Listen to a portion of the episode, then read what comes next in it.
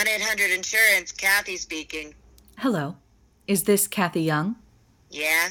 You're the insurance agent who sold Brad Davis a car insurance policy? Davis. Davis. Hmm. 92 Corolla. Yeah, I remember him. Who's asking? My name is Kara Neff. I'm doing a podcast investigating the deaths of Brad Davis and Chris Maxwell. You were supposed to meet with him the night of his death. Do you mind telling me what happened? Listen, lady, I'll tell you the same thing I told the cops. I was on my way, feeling great. I had an easy mark on the hook. And I go and slip my nose open. Would you believe it? Pulled a Yui in the middle of the road and went straight to the hospital. Never made it to the train tracks. Never made the sale. The one that got away. Her alibi was airtight. Hospital records confirmed her story. The only people who were there that fateful day were Chris and Brad. With the understandable stress of two podcasts weighing on their shoulders, is it possible they killed each other? The case is still open. I'm Kara Neff. Welcome to episode two of Murder Case. From Los Angeles, California, it's High on Film. Tonight, we've got Aaron Coleman and Chinatown. I've still got a few teeth left in my head and a few friends in town on tonight's episode.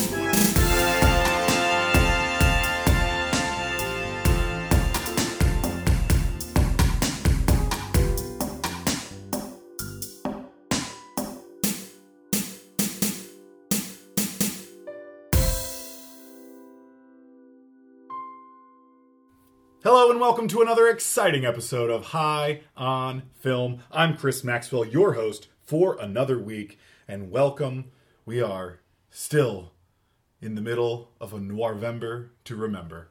Uh, not only because we love film noir, but because one of our favorite podcasts uh, premieres this Friday, uh, Death at Sunset.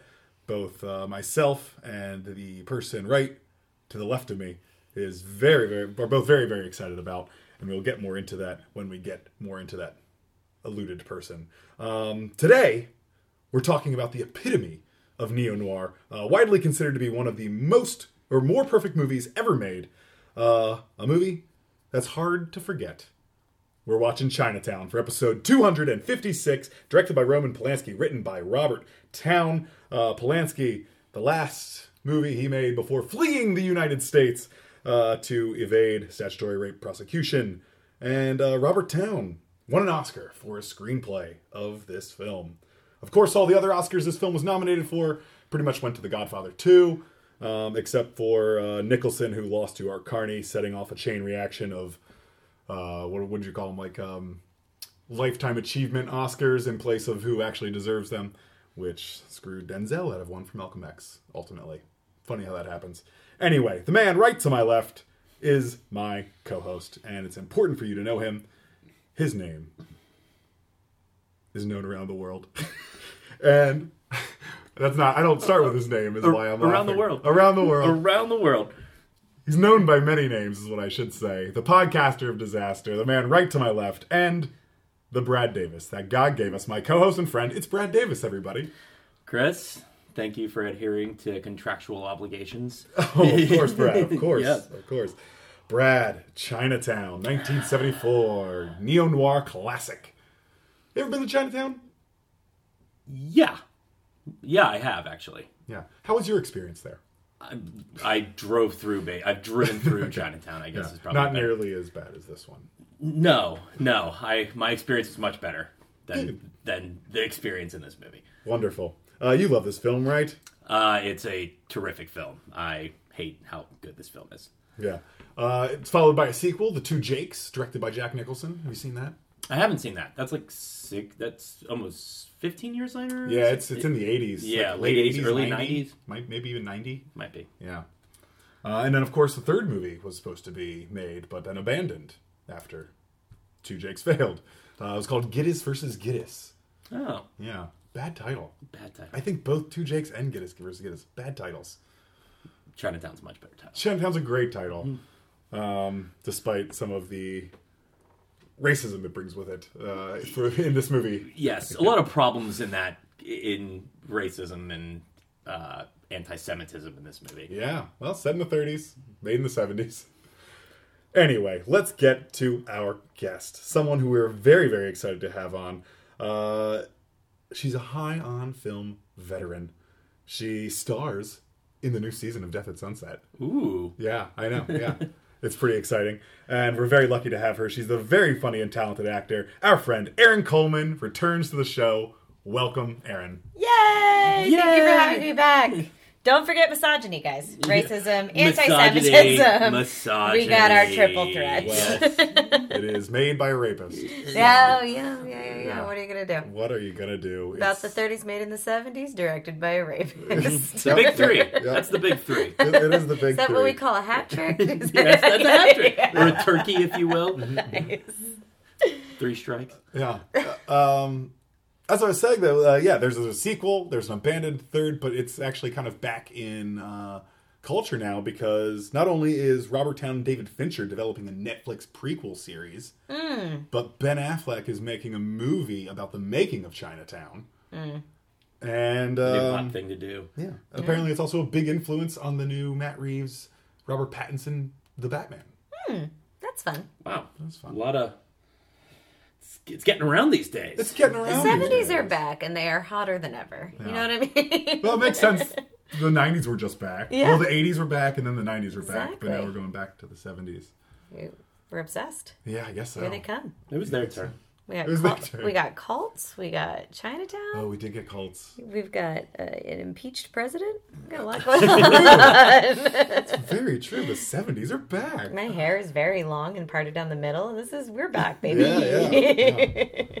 We made it. Have you ever seen this movie before? I have never seen this movie before. I have been to Chinatown many times, but I've never seen this movie. Ah, how, how how do they compare? Oh my gosh. Well, Chinatown, the place, has uh, way better sandwiches. Mm. Really, a lot of great sandwich shops and dim sum. Uh, Chinatown, the movie, tight, tight movie. It really is. This is a tight script. Yeah, it's Yeah. it's it's pretty fantastic. Um, well, before we dig into it any further, let's uh, if you've never seen it or you maybe need a quick refresher, Brad and I have prepared a little trailer for you to listen to. Here it is. In a world that's 1930s Los Angeles, Now remember, we live next door to the ocean, but we also live on the edge of a desert. Private Eye Jake Gittes will stumble into the case of a lifetime. Middle of a drought and the water commissioner drowns. Only in L.A. after being duped by a decoy, I don't get tough with anyone, Mr. Gittes. My lawyer does. Jack is hired by the real Evelyn Mulwray to find out the truth behind her husband's death. You sue me, your husband dies, you drop the lawsuit like a hot potato, all of it quicker than the wind from a duck's ass. he'll square off against one of the most powerful people in the city. You mean he owned the entire water supply for the city? Her dad. Does, uh, my talking about your father upset you? who hires Jack for his own agenda. Just find the girl. Mr. Getz. My father is a very dangerous man. You don't know how dangerous. You don't know how crazy. He'll get in over his head, just like that other time in Chinatown that everyone keeps mentioning. Jesus, it's Chinatown, ain't it? He'll be faced with knives, I goddamn near lost my nose, and I like it. I like breathing through it. incest, Need my sister and my daughter! and seasonal illness. Summer colds are the worst. Yeah, they are. But the rich always win. Gee, Lou, I'm doing the best I can. Paramount Pictures presents Faye Dunaway, John Huston, and Jack Nicholson. Let's face it, Jake. You're practically a movie star. You get tough, you get tender, you get close to each other, maybe you even get close to the truth. But apparently, you get nowhere close to a good tagline. Robert Towne's, Chinatown. Forget it, Jake. It's Chinatown. Oh boy, hmm. what a film! Bringing back all the elements of film noir. What a trailer. What a trailer! What a Thank you for Really? saying so. Yeah. No one ever says that. Almost as groundbreaking as the film itself. Yeah. Well, you said it. I just agree with it. There you it. go. You flatter us. well, That's how I get my spots on podcasts. She will flatter you even with no idea what you're talking about. That's right. That's right. Well, it's time for one of our favorite games. And now it's time for trash. Star. Destroy.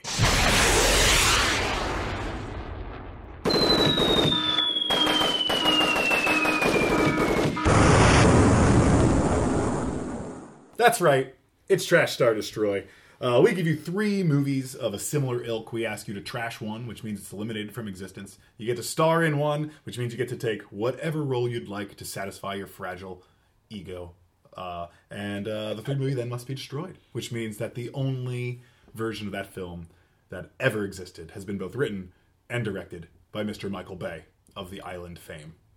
and of the new pandemic movie fame where the the it's a all i know it's a movie where the people who are telling us to shelter in place are the villains and one brave person pulls everyone out of it Are you being serious? I'm being now? a thousand I like percent to serious. I'm pretty up to date on Michael Bay news.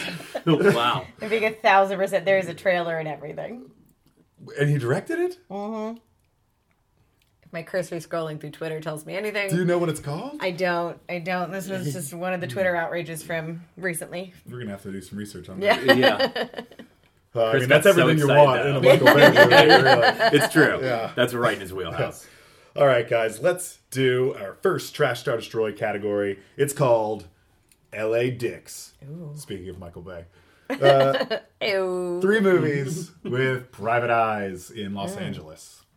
Uh, we'll do the movie we just watched, Chinatown.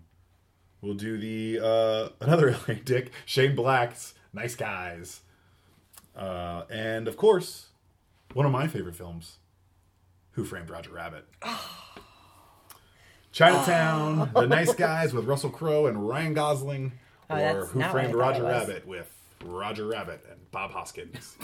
Starring Roger Rabbit as himself. as himself. That's right. And Mickey Mouse and Bugs Bunny. How about that? In the same movie. What a cast. Who would have thought? what a cast What they a have a great cast. That is a good cast. Yeah. What do you guys want to do with this?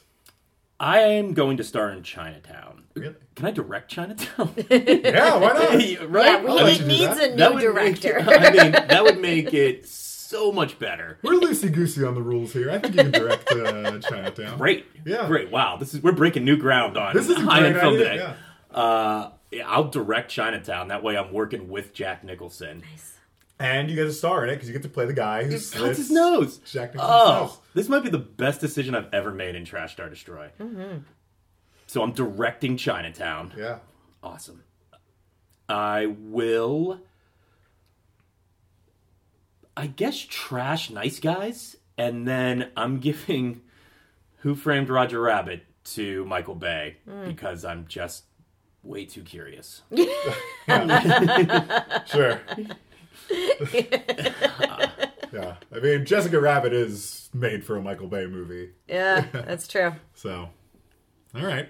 Aaron, what are you going to do with this very hard decision? Speaking of Jessica Rabbit, ever since I was a little girl, I used to go around with long t-shirts, adult t-shirts, and tie a belt around my waist, and then go into doorways and be like, "I'm not bad. I'm just drawn that way." That tracks. yeah. So, do I get a chance to be Jessica Rabbit? Sign me up. I'm, Yeah. I'm starring in Who Framed Roger Rabbit as Jessica Rabbit. and you get to act with Roger Rabbit. Lifelong dream. Yeah. Life that he is a master of the craft. He really is. a, a thespian for the ages. Um, I've never heard of or seen Nice Guys, so trash it. You don't remember that? I, have never It's only a seen couple it. years old. I was Ryan thinking Gosling you and were Russell Crowe. talking about the Will Ferrell, Mark Wahlberg, Other guy. the other guys, Other which I was guys. going to give to Michael Bay because that'd be super fun. Um, Nice I think guys, that takes is, the fun out of it, actually. nice guys is a fine movie. I mean, are we You didn't ta- miss like? much. Uh, what if we have like restrained early Bay, like Bad Boys Bay, like the original Mm-hmm. Now Bad. Boys Bay, right? Then I would that would be be fun. That's some good bay. That's some good Bay. I'll sit on the dock of that bay. that, bay is my bay. we both, Oh, we Jesus. both, we're both in timeout. You have to- You'll have to edit that out, Chris. So I'm gonna give Chinatown to Michael Bay because in its current iteration, it is perfect. It's so perfect. It's so good. Uh, let's see it completely like blown up, Mm-hmm. both figuratively and literally, on the other side. That's it. That's that's my choice. That's good. That's good. Thank you. Yeah, I I can't blame you. Um, I think I'm starring in Who Framed Roger Rabbit uh, uh, as uh, Valiant. I think I'm going to be Bob Hoskins. Yeah. Sorry, sorry, bud. I figured that's what you're gonna Yeah. That's your heart and soul. That's your. It's That's, so your fun. Yeah. That's like a dream role. For yeah, Right. that's that's who you are. Yeah, and I get to act with Roger Rabbit. I get And to be like Jessica handcuffed Rabbit. to him for a while. It's true. Yeah, it's great. And Christopher Lloyd And Betty Boop. and Betty Boop, Mm-hmm. stars of the silver screen. um, and then yeah, I think, I think I'm destroying Chinatown for the exact reason Brad's directing it, just to get rid of the Polanski. Oh, that's good. And uh, yeah, I mean, Nice Guys was fine. I didn't particularly love it. Um, Give it to Bay. now I'm trashing it. Oh, you're trashing it. Yeah, Just yeah, yeah, exactly. Yeah. I'll give it Michael Bay Chinatown. Michael Oh, Bay's okay. Chinatown. Michael Bay. is Chi- Yeah, we just got to take the director out of Chinatown. Yeah. I think is what we're deciding. You can take the director out of Chinatown, but you can't take, Take the Chinatown out of the director. Yeah, forget it. Prob- Aaron. nope, nope, nope, nope. Forget it. Forget it. It's Chinatown. It's problematic. Yeah. Um, you know where that line comes from? Actually, You No. Forget it. It's Jake. It's Chinatown. It's uh because literally in the early century, uh, cops, white cops, would just not even attempt to solve crimes in Chinatown Mm. because they didn't understand the language, and it was a very close knit community who didn't like them anyway. Mhm. So they would just like let them have their own Figure it out. Yeah, yeah. So if there's ever a, a crime, they're just like ignore it. Interesting. Yeah, racism. Los Angeles is steeped in it. Alive and well. Yep, exactly. All right, guys, one more trash star destroy category. Ooh. Let's lighten things back up. Um, of course, star of Chinatown. He's in every single scene of this film. Jack Nicholson. So let's do three Jack Nicholson clásicos. Mm-hmm. Uh, we'll do One Flew Over the Cuckoo's Nest. We'll do The Shining. And we'll do The Batman. Not The Batman, but The, the, the Bat- Batman movie. that he was in. Not the Batman movie with Adam West, but yeah. Yeah. Batman. Batman. Batman. Tim Burton's Batman. Tim Burton's masterpiece Batman. Yeah. Very hard category. Uh huh. Very, very hard category. I believe that I will be starring in Cuckoo's Nest.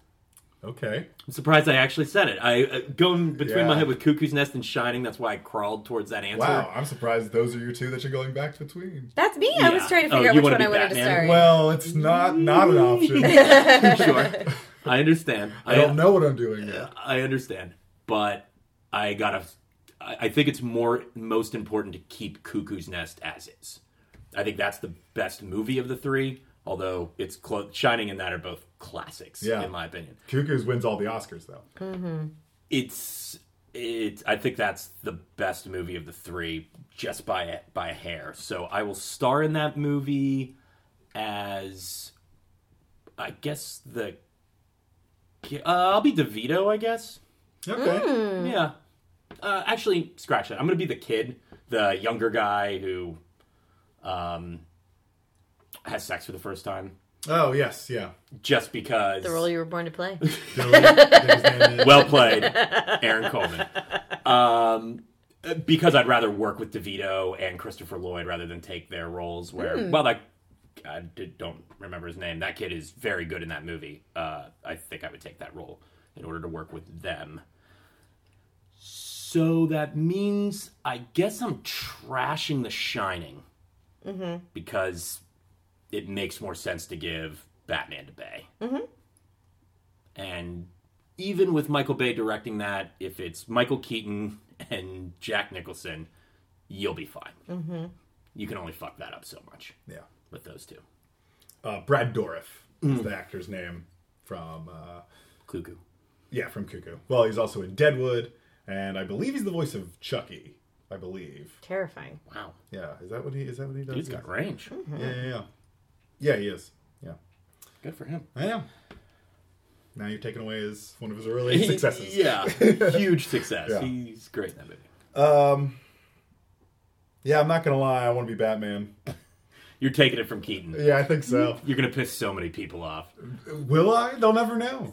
You better, be, bad- you better be a good Batman then. Well, of course. I mean, he faced the same uphill battle with Batman. People were like, "Are you serious? You're giving it to this guy, this comedian?"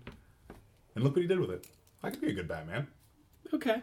Yeah, Yeah, I think he'd be all right. All right. I eh, probably am a better Bruce Wayne than a Batman. I'd agree with that. Yeah, I'd agree with that.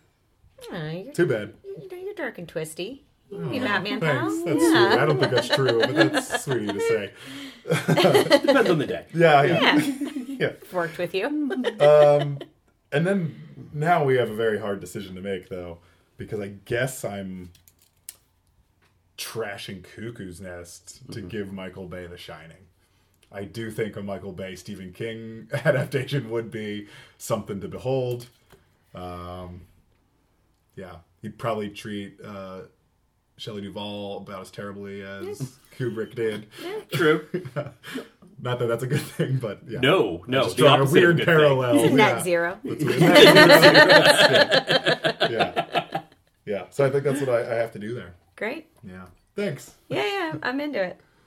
Uh, when I was younger, I used to wear long T-shirts with a belt on it, and I would listen to the Prince song from the Batman movie. And when the Vicki Vale part came on, I would strut into the room and I go bats because that was her part in the song. So I think I was born to play her. Vicki Vale. Um, I think we're getting a, a real good lot out of glimpse into my childhood. Yeah, wow.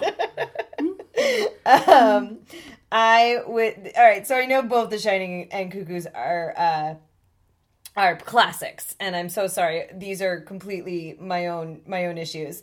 But uh, Cuckoo's Nest, I would trash because I used to work with someone uh, at a restaurant who called me Nurse Ratched. Interesting. Where you go, Nurse Ratched. Uh, so that's gone. Also, then Ryan Murphy couldn't make Ratched, and then um, and then I I also want to see Michael Bay's The Shining. So I think it would be amazing. Yeah. It would be something else. I, I I don't even know where to start with it. Like, I mean, the whole house would blow up at the end. I imagine. Yeah. Of course. Also, one of my very first plays in LA was an all women's dance theater adaptation of One Flew Over the Cuckoo's Nest, and I got to tell you, I think it was better than the movie. Wow. Just kidding, it was Good. terrible. But I like- Oh. Oh, and if I trashed it, One of the three movies that none won of that all would the happen. I would have been called Miss Ratched. That terrible play would have never happened. Yeah. That's fair. That's Yeah. a, I like that. They're I- very personal reasons. Yeah, No yeah. offense to a, a, a masterpiece of a movie. I'm taking. I hope that butterfly effect works out for you. yeah, I you're, really- you're, you're fixing your really past do. on today's show. yeah. we are working through it. Yeah. Well, we're going to take a quick break, and we'll be right back with more High on Film, more Chinatown, and more Aaron Coleman after this.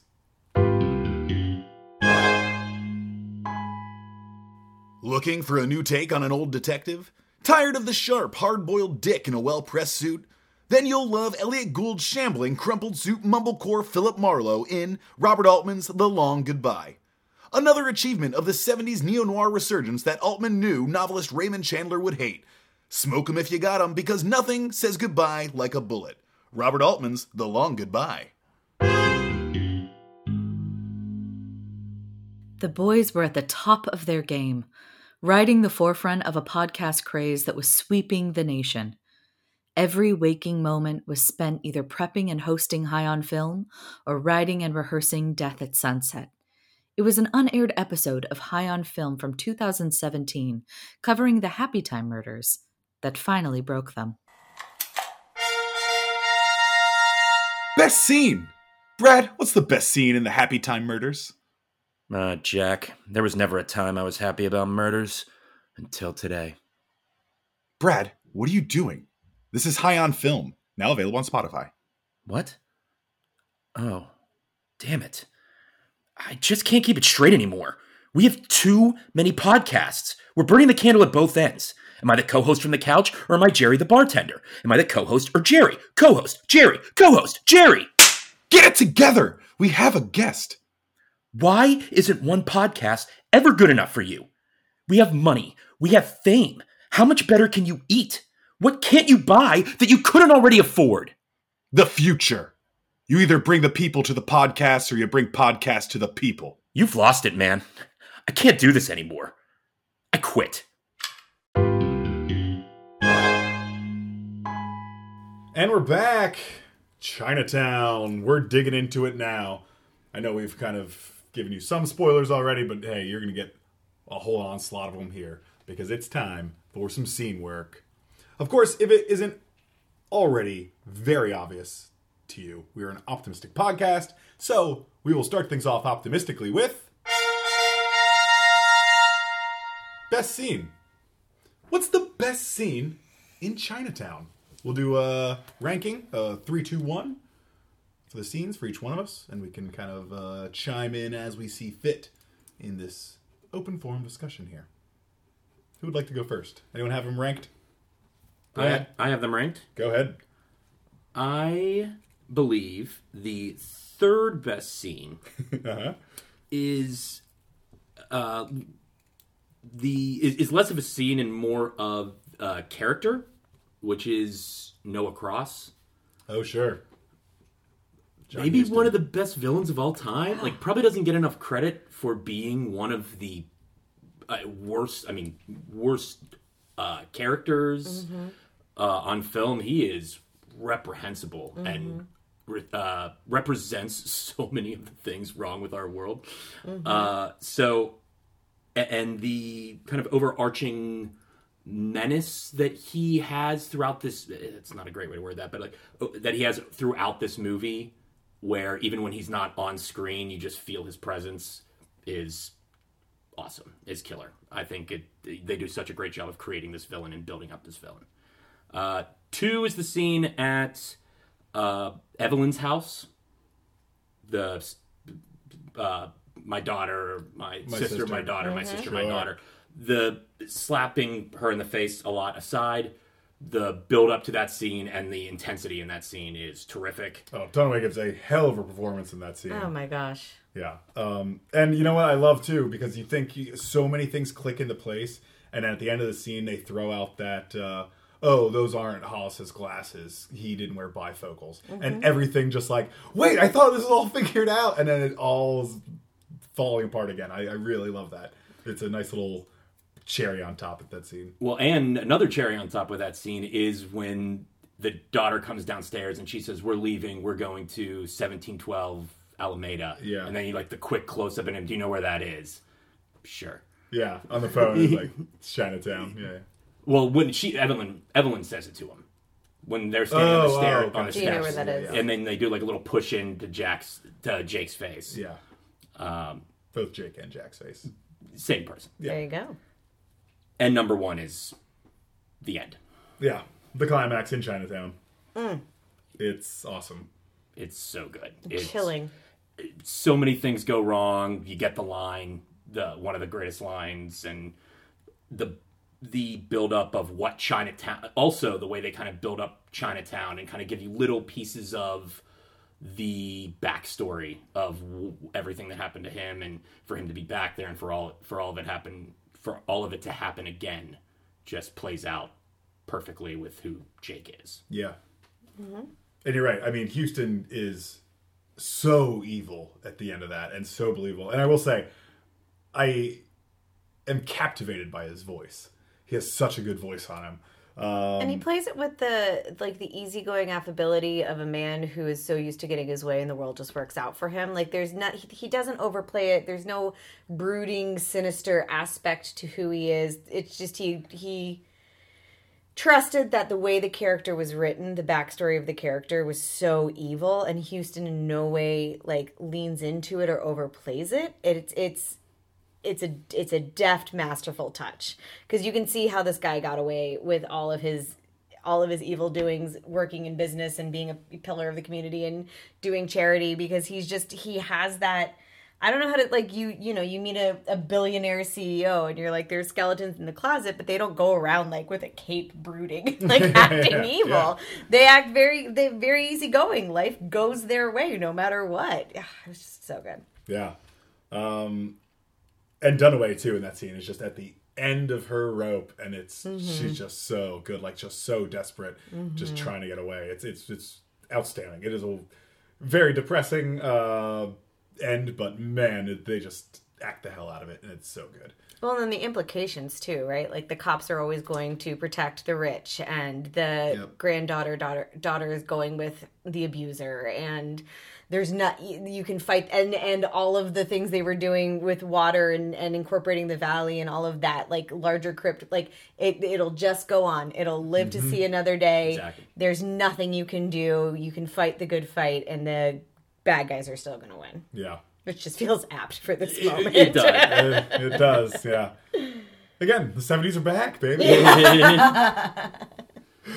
Aaron, what about you? Three, two, one for these scenes. Uh, they're uh, they're almost the same. Um, I would say three for me actually is uh, Dunaway's introduction, where she says, "I don't get tough, my lawyer does," and she just comes in like so powerful and ice queeny and just '30s glamour uh, radiating off of her. Um, it just left an impression with me, and then Well, and you get the reveal that it's not that it's she's not the real yeah that she's the real that the wife hired and there's Jake definitely was- something going on here it's like just such a beautiful introduction to the deeper story Yeah. um and then i i'm with brad the uh uh daughter sister scene is uh, an insane reveal and act and dunaway just is amazing through that entire thing and all the other things we talked about and then i've already talked about why the end scene is my favorite and why it's so chilling Yeah. I'm with you guys. Number one for me is the climax at the end. Um, number two for me is the sister daughter. Uh, but my number three is actually a, a different one. Uh, I'm going with the uh, Jake Cross showdown in Evelyn's backyard where Jake confronts Noah with the glasses. Um, he shows him the little obituaries, like makes him take out his glasses, and he goes, "Hey, you dropped these. You killed him." And then Noah gives that great speech, which is exactly what you were talking about, Aaron, where he's like, Uh, he's like, "What can't you buy? Like, I don't get it." And he's like, "It's the future. It's the mm. power. It's the money." And it's just so, just megalomaniac, insanity-driven mm-hmm. power. And then Uh, just like the easy way when his man comes up and puts the gun to Jack Nicholson's head, and he's just like, "It's not worth it for Yeah. you to f- keep fighting this fight. I'm going to win." And again, it's not like an overplayed supervillain. He just says it so matter of factly, like, "This is not worth your time. I'm, Yeah. I'm gonna win." and that's what I love about that scene too is Nichols uh, Jake throws everything out on the table like I got the glasses, I got all this evidence on you and he smiles basically mm-hmm. Yeah. and goes into this whole thing like just you know another great day in the life of a rich person. Mm-hmm. Yep. It's a great scene. Well, Evelyn says in the climax right before she dies, he owns the police. Mm-hmm. Yeah. Yeah, let the police handle this. Yeah. He owns the police. Yeah. What a movie. But yeah, I mean, it, I, it cannot be said enough just how tight this script is. Everything about it is so the all the screws are just perfectly tightened. It- all even when um Burt Young comes back around, Curly comes back around at the end. Like it's such a good uh comeback for him. Like you're like, oh, I know this character. I mean, Burt Young's a great actor. He, of course, he comes back around. Same thing with James Hong. Of course, they end up going to his house in Chinatown. That's why they get into Chinatown. It's all so well written through and through. Not not one thing is wasted. The glasses in the water, Yeah, salt water in the pond. Uh, uh, Could go on for days. You I could. have so many notes of best scenes Yeah. that I had to not put in the top three. yeah. Mm-mm-mm. All right, guys. Well, if there's a best scene, and there are a lot of them, I guess it must mean there's a worst scene. Worst scene. What are they? Three, two, one? Are there that many? I don't think so. That was that was my challenge in watching this. I mean, I'm gonna let you guys talk about it, and I'll probably be like, okay, that makes sense. But I, I that's when I realized how tight the script was because I was like, even things that I don't necessarily like are absolutely necessary for the flow of how tight this script is. Yeah. I think for me, I, I knew we were going to discuss at least somewhat the racism, anti Semitism, misogyny, domestic violence. So I had that written as 3 just because I knew we would kind of address that and discuss that anyway. Uh, because it's hard to find so many like bad scenes in this movie. Uh, number two for me is the racist joke that he tells right before as Evelyn stands in the doorway. Because it goes on so long, because it's a terrible joke because it's one of those scenes where in real life somebody would be like, "Hey, dude, stop it. We have a client here." Like it's just not believable that they would actually let him finish that joke more than anything else, really. And actually, the number one scene, uh, my worst scene, is such a um, small thing, but it's the scene when Jake goes to the water department and says, "Oh, he's expecting me. I'll just go wait in his office." And the woman at the front de- or the Secretary. secretary is like, "No, no, no, don't go in there." And then he just walks in and basically is able to walk that office for two to three minutes, mm-hmm. just searching through drawers. And then the the guy who works for the uh, water and power comes in like, "We're just really on high alert around here right now, and things are." You know, and t- to me, when things are going like that, I don't know how you allow a stranger to just lurk in someone's office for two to three minutes. Well, I think because the secretary realized that she wasn't going to be able to get Jake out by herself, so she immediately went to get that dude. Right. And if we know anything about his behavior later, he's kind of dismissive. Like he, He's dismissive of everybody. yeah. I- I- so he might have just been like, you know, like Jake in the other scene, like, "Hey, just go, like, leave me alone." And they're like, "No, some dude's going through Hollis's office." Right. And it's like, "Oh shit, okay." And then he goes to get him out. That's my justification of it. it's a fine justification. It makes sense. Or she had to find him, or what? Like there is Yeah. that travel Right. time. Yeah. because we're It in the is too long. It thirties. It's seems not like she can just text him or like Yeah. buzz him. I've seen this movie a few times, and It gets this you every time, time. It, it it's got me before. This time it felt like he was in there for ages. Mm-hmm. It was the longest it ever felt. I was like, he's just walking around this office, snooping around. Um, so that's my number one in just nitpicking, trying to find worse scenes that don't really exist. Yeah, I- I'm with you. I mean, I went number three. There's a little camera shift, like a sudden camera shift, and it goes slightly out of focus uh, when Jack Nicholson's on the screen in like the, some of the final moments of the film after uh, Evelyn is killed, and they run up to her body, and I, it's like someone hit the camera. I'm just saying that. I mean, it's the You're only like we time didn't have another take of the this. cam. Well, I actually like it Mm-hmm. um, because I think it adds to the kind of like insanity of that and the chaos of that last moment. But I'm just saying it because it's the only time the camera's ever out of focus in this entire movie, and it looks like it probably was like a a happy accident rather than something they actually planned. Uh, number two for me is uh, the bloody nose makeout. Just gross. Uh, his nose is a mess with this vicious slit in it, and they just go and just start making out with Evelyn, and I'm just like, oh, guys, you're not that much in love that you're, or you're not that much in lust with each other to put a new bandage on it first or something, man. And the for a movie with such a great script and great dialogue, the leading up to that kiss about the Oh, yeah. color in her eye is Agreed. not Agreed. I was special. I, I was writing a she's too good for him, and b Yeah. like where where's this coming from? Like we're having it for plot purposes, but there wasn't enough lead up for me for it to feel that believable. Well, they didn't have that postal service song back then, so it was very, it was very romantic of him to bring it up because everyone doesn't know that. Uh, Yes, yes, yes, yes, yes. I'm trying to think of it. Yeah, eye. yeah, yeah. I think there's a sign. Yeah, that, that the something in freckles our, in our eyes, eyes, or is it freckles or something? I think it's a sign that the freckles in our eyes Yeah, or something perfectly. and when we kiss, they're perfectly aligned. right, exactly. Yes. Maybe that's they saw Chinatown. They're like, Maybe that's what it is. bloody nose makeout. I got to write a love song. Bloody nose makeup. Uh, bloody nose makeout. And number one for me, yes, is the um, uh, brimming racism and misogyny of this It's film. rampant. In so in so much as yeah, they use a you know a, a Chinese pigeon to as a plot point uh, when the gardener can't say the R, he pronounces an L, so it's bad for the glass. Mm. And that's how you know it's mm. salt water in the pond because it's bad for the grass. Mm-hmm. Yeah. I was like, mm-hmm. man, that's a whole plot point.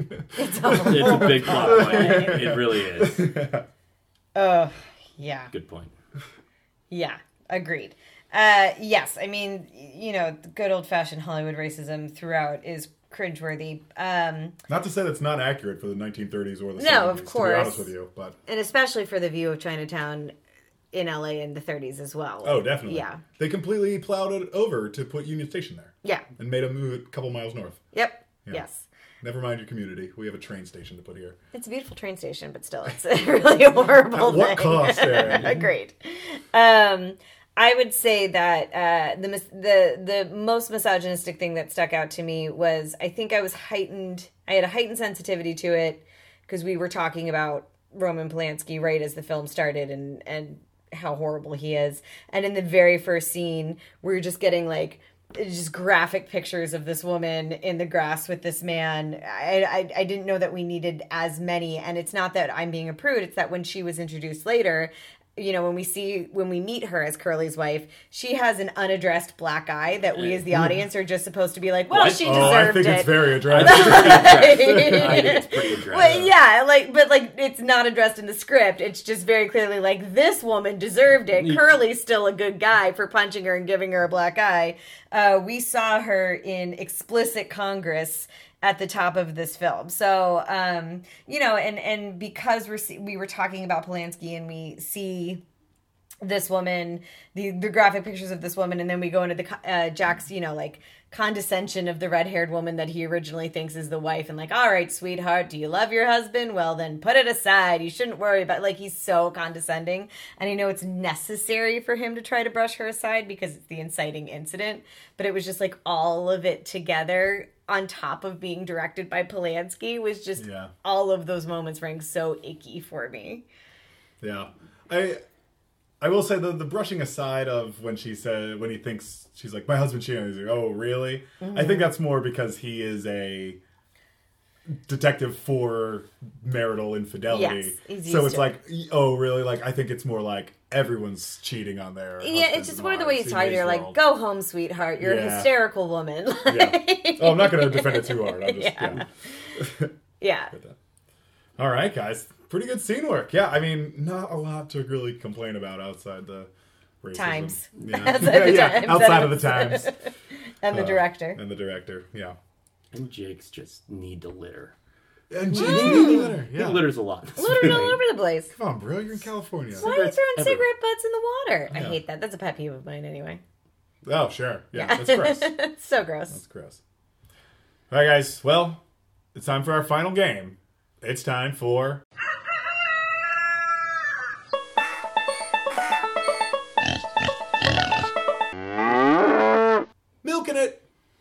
Guys, it's America's number one favorite podcast game, Milking It.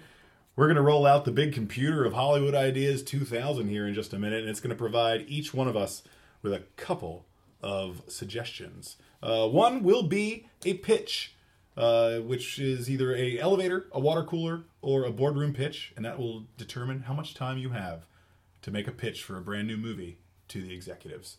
Either 30 seconds, one American minute, or 90 seconds. The second thing the computer will give you will be a genre, a prequel, a sequel, a director, or an actor card. And uh, with that, you will take it and reimagine a brand new film, twisting the characters and the plot and style of Chinatown any way you want to make a brand new movie. Uh, title and a quick summary will be required of you in your pitch time. And we'll see if we can sell a couple more movies to put a few more bucks into Big Hollywood's pocket. Comprende? Sounds good. Great. In. Terrific. Let's roll out the big computer of Hollywood ideas, why don't we?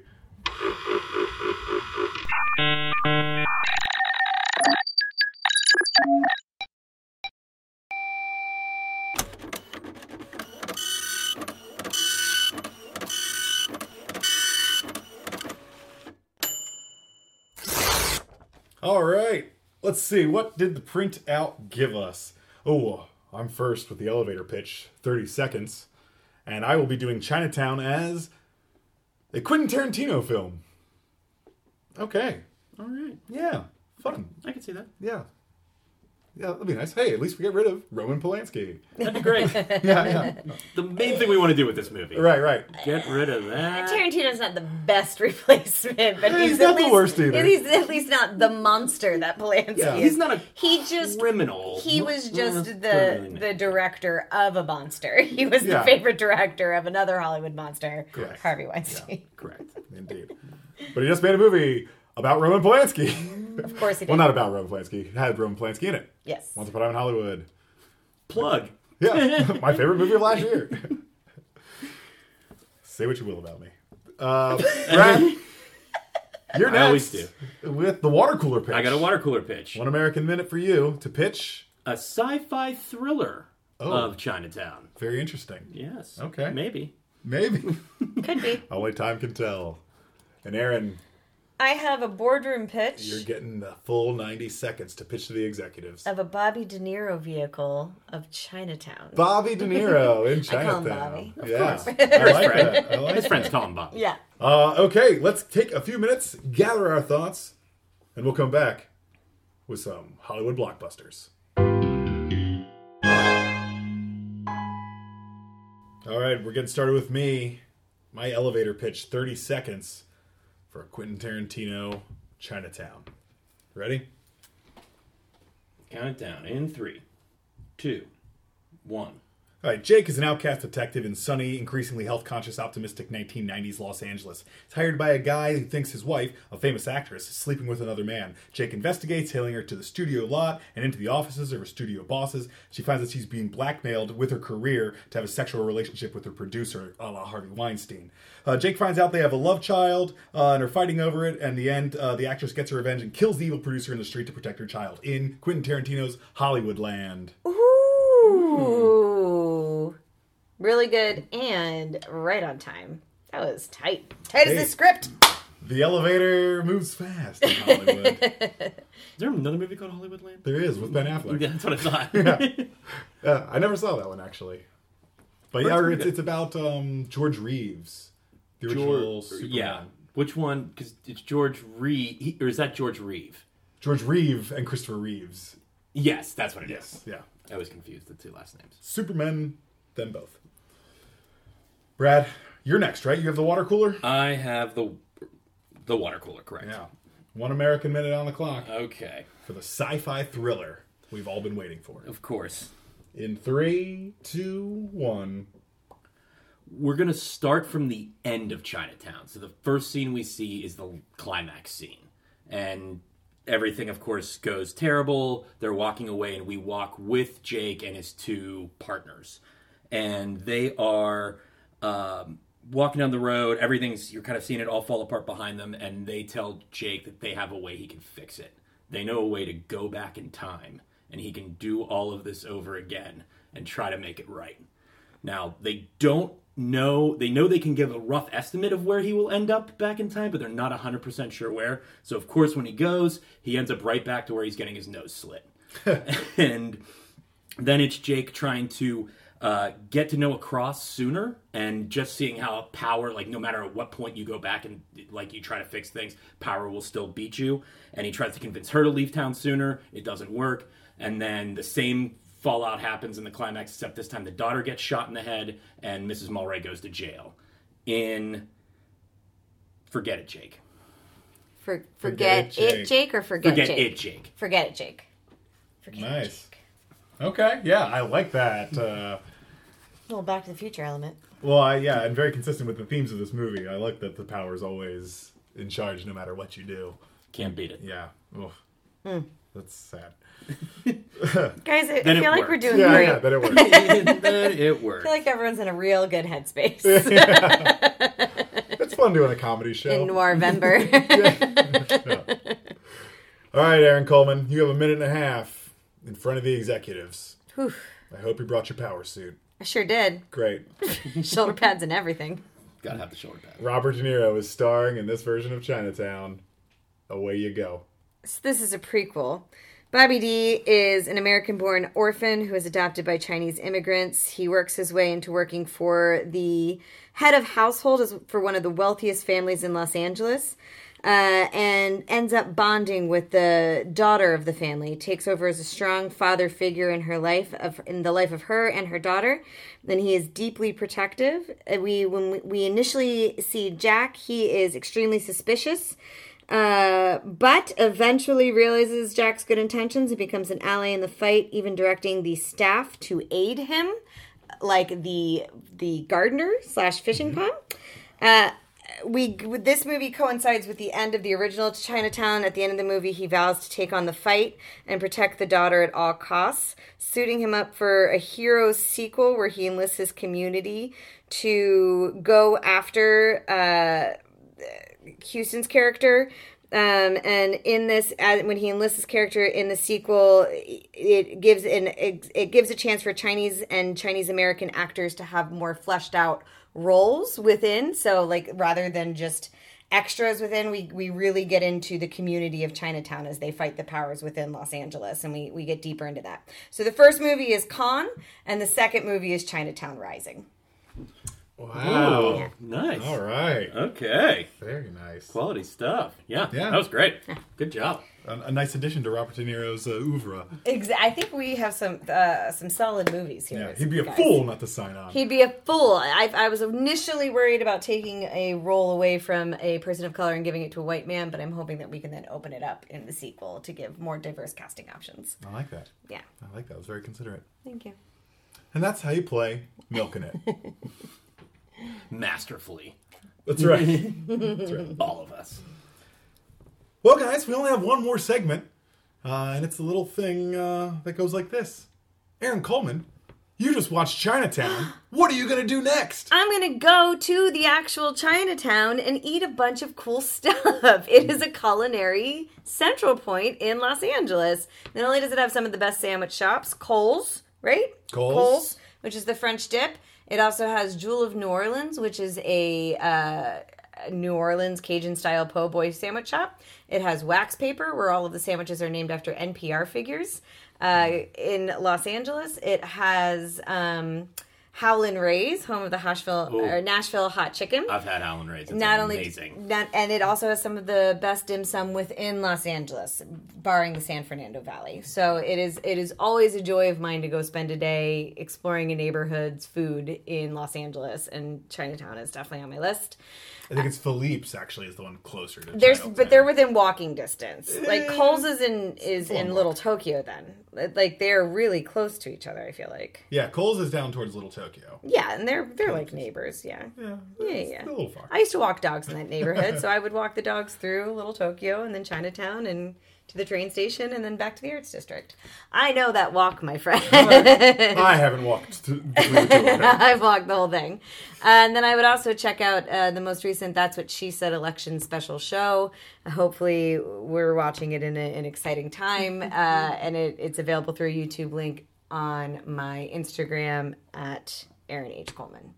Excellent, Yeah. excellent. Brad Davis, you Chris just watched Chinatown. I did. What are you going to do next?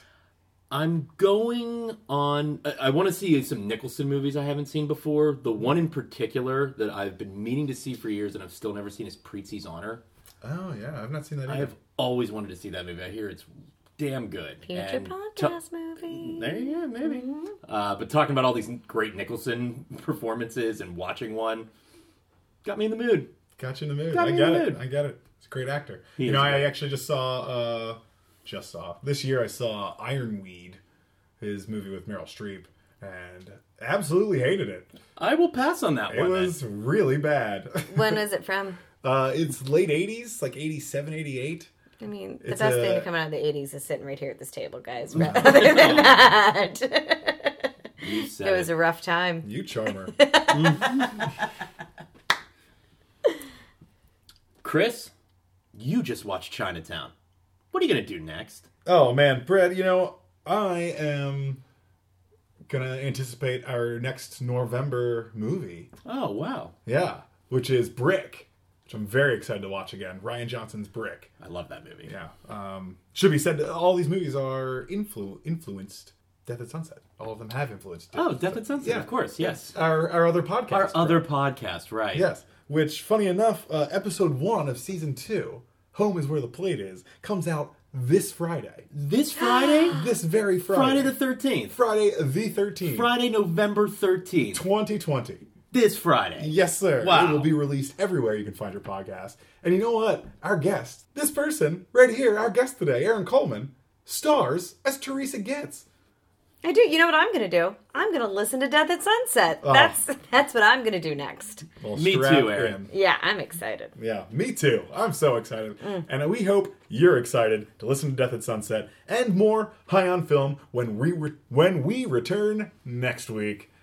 Aaron, thank you so much for being on the show today. Thank you for having me, and thank you for introducing me to this wonderful movie. Oh, my pleasure. I feel thank like you. it goes better when I'm on here when you guys give the movie than when I give the movie. I feel like all your episodes have been very successful. I, Thank You're, you. you're, a, you're a great guest, and that's why we keep having you back, not because we're close friends. That has nothing to do with it. yeah.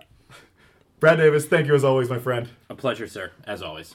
And uh, listeners, thank you for listening week to week, and now for listening to two podcasts of us every week.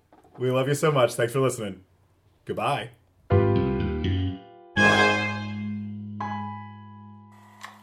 Good. I'm glad you're leaving. You never had a voice for radio anyway. How fucking dare you? You know I wasn't going to, but I'm going to start my own podcast now. Oh, good. I'm sure Brad watches A Few Good Men over and over and over again will do really well. Oh, yeah, a bunch of movies you've never fucking seen with Chris Maxwell will top the charts for sure. Whatever. I- I'll kill you in the reviews. I'll murder you in the five star ratings. I'll decapitate you in subscribers. I'll pay a drunk 20 bucks to stab you in the kidney down a dark alley and watch you bleed out slowly in total downloads. There was clearly animosity between the two, but they weren't the only ones who wanted each other dead.